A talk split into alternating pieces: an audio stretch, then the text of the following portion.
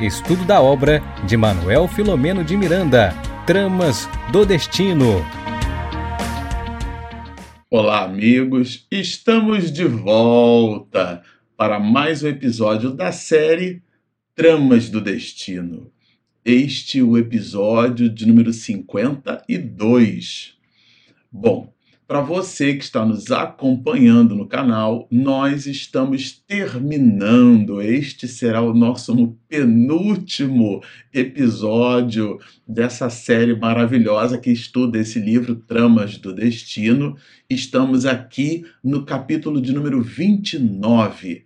É, nesse episódio de hoje, e estudaremos com as reflexões colocadas pelo autor espiritual Manuel Filomeno de Miranda justamente o, os próximos capítulos, literalmente o próximo capítulo, capítulo de número 29, aonde a gente vai observar um pouco da continuidade é, do desfecho, vamos dizer assim, o desfecho de verdade fica para o capítulo 30, tá certo? Para o último capítulo nosso, é, para o episódio de número 53. Para esse aqui, a gente vai acompanhar com Miranda os desdobramentos de Lisandra. Vocês lembram que no episódio passado ela conversava com Lisa, né, a, a enfermeira que deu toda a assistência a ela, e conversava no sentido de que ela entendia Lisandra, né, que não volveria mais a dialogar com a mãe, eh, Dona Artemis,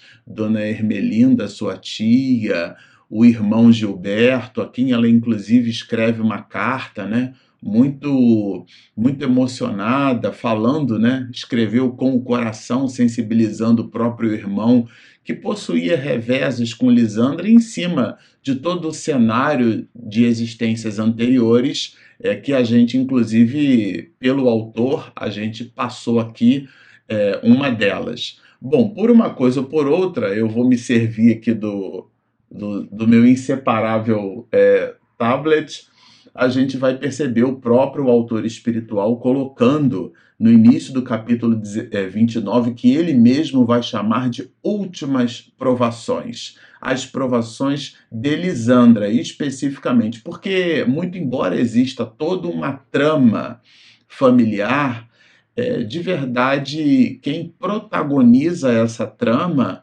é de fato o senhor Rafael Fergusson e Lisandra Fergusson, ou seja, o caso Rafael Lisandra, o que inclusive a gente vai encontrar bastante aqui no livro. E, a, e nessa oportunidade, Miranda vai apresentar os desdobramentos dessa jovem mulher com problemas né, é, psiquiátricos graves, problemas obsessivos que foram atenuados em episódios anteriores, a gente viu por reuniões é, de desobsessão feitas tanto nesse plano quanto do próprio plano espiritual por Natércio e também Dona Adelaide, que é a matriarca mor da família Fergusson, a mãe é, de Dona Artemis, né? Então tem todo um conjunto de espíritos. O próprio autor da obra, é, Miranda, ele participa também do processo. Ele não deixa é, isso assim muito claro, né? É, a, a, de forma explícita, mas se a gente penetrar um pouquinho na letra, a gente vai perceber que ele mesmo protagoniza várias atividades de assistência espiritual a essa família, que ele, claro, colocou o nome de família Fergusson é, então, os nomes são fictícios, né? Dona Adelaide, Lisandra, Gilberto, Artemis, claro que são nomes fictícios, mas a história é uma história real. Foi a experiência do próprio autor espiritual dentro de várias famílias, e aqui, nesse caso, da família Fergusson. Vamos é, acompanhar com Miranda o que ele mesmo coloca no início do capítulo 29. Apesar da fé robusta que exornava o espírito da família Fergusson, retornaram à sensibilidade da senhora Artemis às apreensões anteriores, porque era de fato eram almas é, muito doridas, né? E a ausência da de Lisandra no coração de mãe realmente isso criou, né? Uma uma uma situação no coração daquela mulher tão sofrida, tão dorida, uma situação muito singular. E ele é, vai comentar para a gente, né, é, justamente as reflexões dessa mãe. Como é que será que Elisandra está? Agora deveria estar padecendo, né? Ela, ela se colocava ali em reflexões genuínas, honestas, uma preocupação de mãe de verdade. E o, o Miranda, em cima dessa movimentação honesta e genuína de uma mulher mãe, ele vai nos dizer: para a sua ternura, ela continuava sendo a menina fugidia, silenciosa, imersa nos longos cismares que lhe desfiguraram a expressão da face. Porque aí ele vai lembrar que praticamente todos os instantes, tirando a infância de Lisandra, né, um período da infância, praticamente toda a vida dessa mulher, desse espírito, foi ali é, ligado a problemas muito graves, problemas psiquiátricos, as crises de epilepsia, né, a, a urina espontânea.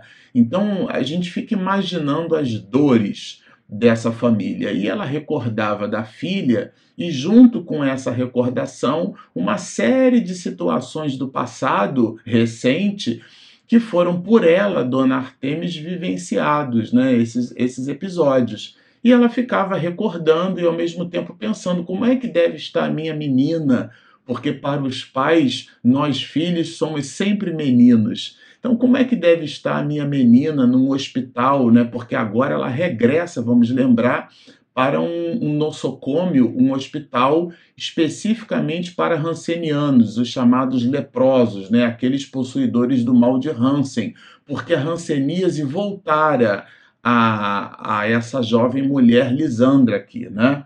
O afeto maternal desatava em lágrimas de imensa agonia, refugiado no silêncio da noite era aquilo que o próprio Miranda vai chamar de estoicismo espartano. Essa ideia do, do, dos espartanos, né, do homem intrépido. Intrépido é aquele que não trepida. No hino nacional a gente tem até essa expressão, né, impávido.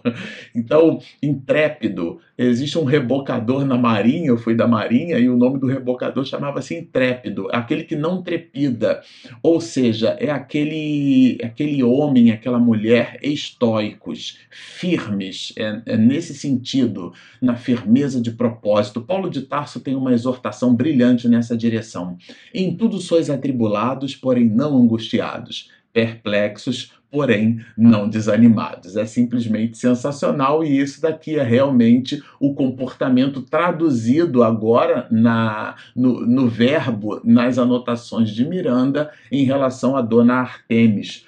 No mergulho da oração a que se entregava confiante, suplicava à Mãe Santíssima que amparasse a filhinha trucidada pela força do imperioso ressarcimento. Porque vamos lembrar que Dona Artemis aqui já frequentava a casa espírita Francisco Xavier, já eram espíritas engajados, já possuíam conhecimento sobre os intrincados, complexos é, problemas da reencarnação, dos reajustamentos, já entendiam que as dificuldades humanas não são sortilégios do acaso, são relações cáusicas nós somos os artífices do nosso futuro e então somos no hoje o resultado daquilo que plantamos lá atrás. Nessa perspectiva, não podemos e nem devemos colocar na conta de nada nem de ninguém, de obsessores, de demônios, da sorte ou do azar do tempo ou dos destinos. A doutrina espírita nos ensina pela multiplicidade das existências, isto é, pela pluralidade delas mesmas, da reencarnação, que nós mergulhamos num corpo de carne a fim de nos reajustarmos conosco. Então a nossa encrenca não é exatamente com o outro. Quem acende uma luz em si, ascende em direção a Deus. E a gente não faz esse movimento sozinho. Então nós estamos, quem está à frente, né? A gente estica a mão e a pessoa nos segura. E a pessoa que está atrás, nós também esticamos a mão. E a gente faz essa espécie de, de balanceamento, um elo né? todos nós nos conduzindo de forma ascensional em direção a Deus. É nessa perspectiva que mergulhamos num corpo de carne, mesmo que a, a, a verticalização seja de maneira isolada e individual, a horizontalidade das relações humanas é o que potencializa essa verticalização da criatura em relação ao seu crescimento moral em relação a Deus, a ascensão, né, a chamada evolução. Então, vivemos numa vida em sociedade, no coletivo, a família é a célula máter dessa sociedade e é ali, no cadinho familiar, que nós desenvolvemos as nossas habilidades intelecto-morais. E aqui, Dona Artemis, depois de ter. É, é, se envolvido profundamente com a doutrina espírita, ela tomou conhecimento disso tudo. Então entendia que, muito embora as dores da filha sejam dores é, genuínas e legítimas, ela, no coração de mãe, claro, sentia igualmente essa mesma dor. O fato de conhecermos os mecanismos não nos torna criaturas frias, né? Isso é bem importante que se diga. Aqui, vocês vão lembrar que Gilberto já está ali, né? É, enovelado literalmente pelo casamento. Então Miranda vai nos dizer: Gilberto ora em clima de felicidade conjugal tinha a alma pungida ante a recidiva da ranceníase de Lisandra. Então, mesmo o próprio Gilberto, que possuía ali encrencas com a irmã, lembro de existência anterior, ainda assim ele já agora é, dobrado pelas circunstâncias, né, vergastado pelas circunstâncias da vida, ele também sentiu né, a, o fato da irmã ter voltado para uma clínica de rancenianos. Lisandra sofria os alcúlios do novo testemunho, porque era realmente essa última provação dessa jovem mulher os amigos e benfeitores conseguiram dar ao pequeno apartamento, graças à devotada Lisa, né, um aspecto alegre, como se fora um cômodo de jovem sadia. Então, aquele aquele aspecto sombrio de uma, de uma enfermaria ou de uma ala hospitalar, de um quarto hospitalar, ele foi é, mitigado quase que por completo, vamos dizer assim, em função do adorno, né, das alegrias. Um vaso de flores no ambiente já dá uma alegria, né, um colorido. Então a gente fica imaginando como é que aquele quarto não foi adornado, capricho, amparo, a atenção das pessoas para com essa jovem mulher. Agora, ela é, se submeteu a um tratamento muito severo, né? Vamos lembrar que já possuía problemas psiquiátricos graves, e aqui aparece uma patologia cardíaca na, em Lisandra, né? E ela é tomada de uma febre muito severa em função de toda a forma como o tratamento foi colocado para ela, né? Então a febre rompeu é, devoradora e a enferma padeceu delírios prolongados, nos quais as imagens depressivas do passado eram liberadas em agoniadas explosões de riso e lágrimas alternadas. Então a gente fica imaginando o cenário, a situação, né? E aqui, é, repito, a, aparece uma enfermeira-chefe, né? A Carlinda, é, essa enfermeira então conversando com Lisa, uma outra enfermeira que deu anteriormente, dá até agora todo o suporte a Lisandra, é, sinaliza, olha, a Lisandra não vai durar muito tempo porque ela justamente percebeu uma disfunção cardíaca severa que a Lisandra era portadora e em função desses delírios, de todo esse cenário é, que era um pouco do, do extravasar, né, como se a alma estivesse expurgando liberando né, as suas últimas é, impressões, as suas últimas situações, do ponto de vista é, espiritual mesmo, e ela vai manifestada no corpo. O coração não estava suportando. Então, Lisa apressou-se a visitá-la, diz-nos Miranda, encontrou-a sob um vágado, saída de uma reação mais forte ao medicamento vigoroso, e ela estava realmente desfigurada. Então, esse era o quadro dessa jovem mulher. Momentos depois, a enferma debilitada retornou à razão, então estava inconsciente. E ao defrontar os benfeitores, desenhou no rosto triste um sorriso de alegria misturado a gratidão. Então a gente fica imaginando que durante aquelas convulsões, todo aquele cenário, ela visitava momentos de inconsciência, aqueles delírios produziram então é, risos e, e, e, lágrimas, né? Miranda coloca aqui, eram alternados entre risos e lágrimas, e a gente fica imaginando. Eu fiquei desenhando essa cena na minha mente, né?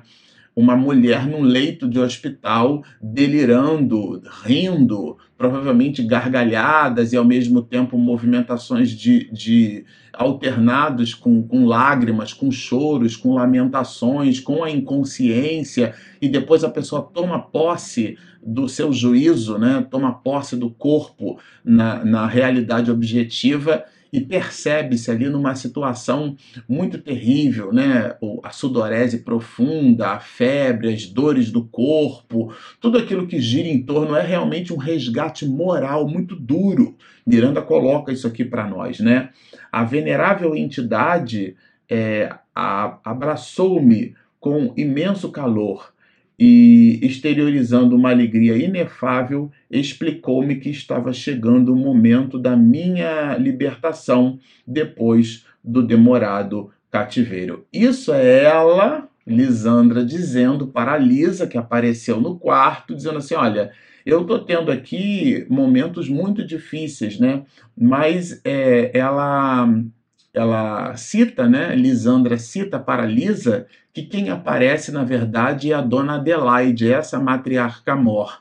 E ampara, claro, não trata-se aqui de um exatamente de um sonho, né? Trata-se de uma do relembrar de uma vivência né, na dinâmica espiritual. E ela vai falar é, sobre o sofrimento dos pais, né? Os meus pais sofreriam muito o aguilhão da saudade, porque ela já está percebendo que ela de fato está deixando o corpo físico. E no capítulo 29, Miranda não economiza muito, né? Fazendo uma, uma espécie de spoiler do que será o próprio capítulo 29, as últimas provações. Provações de quem?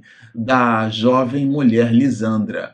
Ao lado de vocês, além da infância, diz Lisandra, foram os únicos dias de felicidade que fruí nesta existência. Não levo mágoa alguma a esta hora da despedida. Então, realmente estava é, indo embora. E o diálogo né, é, acontece entre as duas, né, e ela então pede a Deus para que lembra da mãe, né, da dona Artemis, lembra de Ermelinda, que no texto ela chama de tia, nos últimos momentos é, agradece a tudo, é uma despedida, né? E ela então aqui com muita inflexão é, lisa, com as lágrimas em abundância, segurou a mão paterna enquanto ele orava é, com unção. Então, ao lado de Lisa é, junto com Lisandra ali a, ao leito estava o pai de Lisa. Lisa então segura na mão do pai porque entendia que aquele era um momento supremo e ela então diz adeus, Jesus, e se despede. Então, é, Dona Adelaide diz-nos o texto, né? É, informara antecipadamente a ocorrência prevista ao irmão Natércio que a hora aprazada acorreu para deslindar o espírito das últimas vinculações e dos liames do corpo. Então, Dona Adelaide acompanhou o processo todo, comentou com Natércio, que é uma espécie de mentor, né, um mentor mor, assim. Dona Adelaide já é uma alma, é, um espírito brilhante, né? Mas ela comenta e Natércio promove aquilo que já é tese há, há, muitos anos. Isso aqui é um, livro da década de 70 do século passado, aonde Miranda nos ensina que morrer é diferente de desencarnar. Então, é, aqui o mentor espiritual Natércio promove o desligamento dos últimos laços que prendem o espírito àquele corpo agora totalmente debilitado. À noite foi expedido telegrama à família e o féretro é, se realizou no dia imediato, o enterro. A antiga dama de Dax, né, Lisandra, que houvera abusado do corpo e da posição social, experimentara os choques de retorno e superara as exigências que elaborou para si mesma. Então, Miranda coloca que ela cumpre o seu processo libertador. O livro Tramas do Destino, repito, né, ele tem uma série de personagens, mas de verdade protagonizam dois deles, o seu Rafael e Lisandra, né, o seu Rafael como Jorges e Lisandra como Anete. E ele traz aqui um, é, justamente esse caso muito curioso, o dos intrincados e complexos problemas obsessivos, das faltas do passado, dialogando com a ranceníase, como é, é, o resgate moral é, vai protagonizado por essa doença severa, que hoje vai muito bem atenuada na sociedade humana do século XXI. Né? O tratamento precoce, quando da identificação antecipada, não é mais como antes, onde a pessoa via-se mutilada e amputada, é, deformada a cada dia. Né? Então, aqui, nesse momento em que a obra vai escrita, ela realmente apresentava essas circunstâncias e essas almas sofreram muito e esse sofrimento dialoga com o resgate moral e esse resgate moral ele então tem relação profunda com débitos do ontem. Então a gente observa aqui os problemas da obsessão, os problemas é, é, dos resgates morais e como a ranceníase protagoniza o estopim moral, né? no lugar da gente enxergar aquilo como sendo uma dor em si mesma, a gente observa na literatura um mecanismo de resgate para essas duas almas e para todas as outras na família.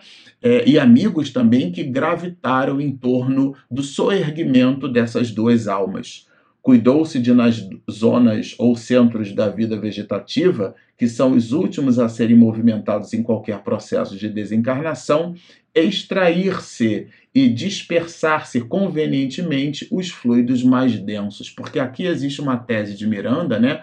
uma, uma explicação do autor espiritual aonde é, espíritos que tais ele coloca isso também em outras obras mais à frente e mais especificamente né, na trilogia Transição Planetária, onde abordando a questão de, do tsunami, espíritos servem-se dos fluidos, das últimas é, expressões de fluido vital e absorvem, né, como que vampirizando animais espirituais.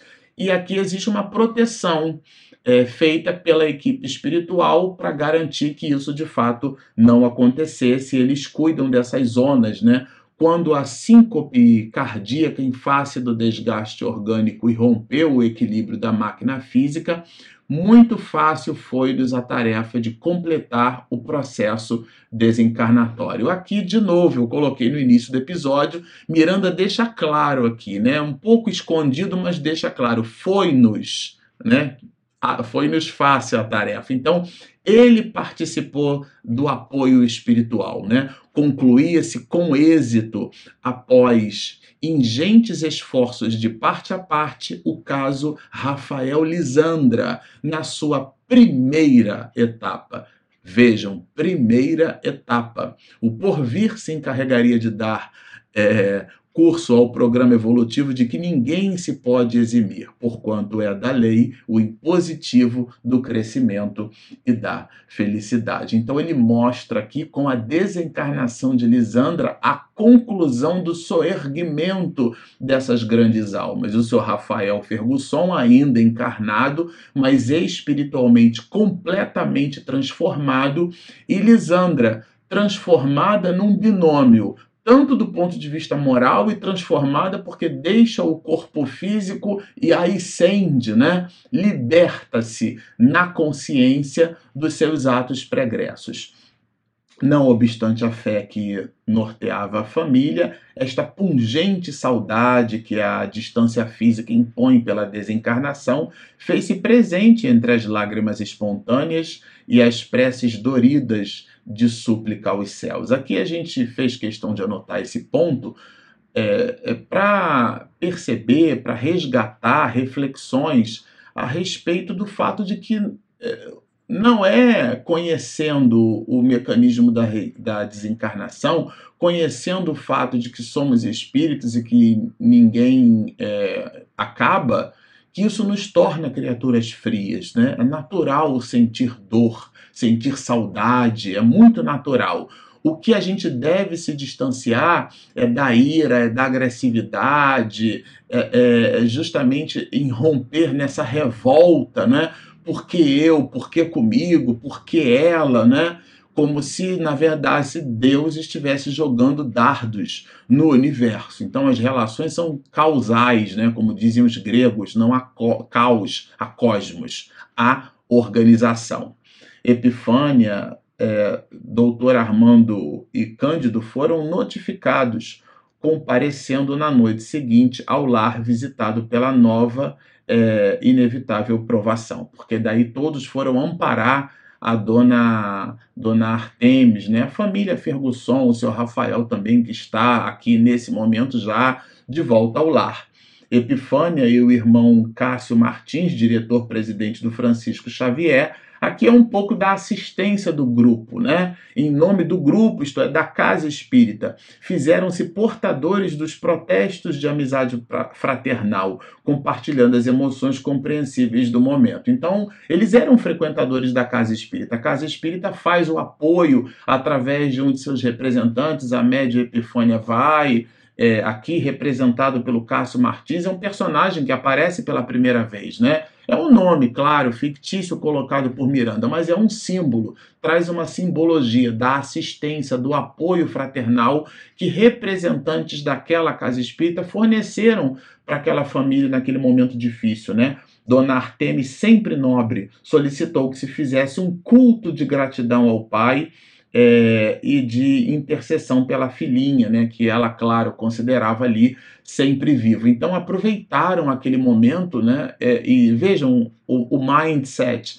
dessas almas já transformadas, no lugar da lamúria, da revolta, do choro compulsivo, né, a, a busca de um sentimento centrado, através da oração, abrir a boca da alma, conversar com Deus. Então, Hermelinda toma do Evangelho e faz uma leitura nobre. E aqui várias colocações são construídas, né? A vida espiritual é com efeito é, por, é, a verdadeira vida é a vida normal do espírito, sendo-lhe transitória e passageira a existência terrestre. E aqui discorre-se todo um volume de considerações a respeito desse assunto. O espiritismo acredita na morte, sempre gosta de dizer porque a morte é um fenômeno biológico genuíno. O que o espírito não acredita, o espiritismo não acredita, é no morto. Não há o morto. A morte, como fenômeno biológico, claro que o espiritismo acredita, né? É, agora, o morto não. A pessoa não morre, ela continua viva. Na pausa que se fez natural, reconfortante, aspirava-se uma psicosfera salutar enquanto dulçurosas vibrações de harmonia pulsavam nos espíritos em contrição. Então era uma espécie de atenuar daquele momento, o comentário, o culto, as reflexões, as observações, num instante dorido, né? Na Tércio, com inconfundível acento de sabedoria, ele se serve das possibilidades psicofônicas de Epifânia e então adiciona comentários. A gente fica imaginando a beleza desse assunto, né?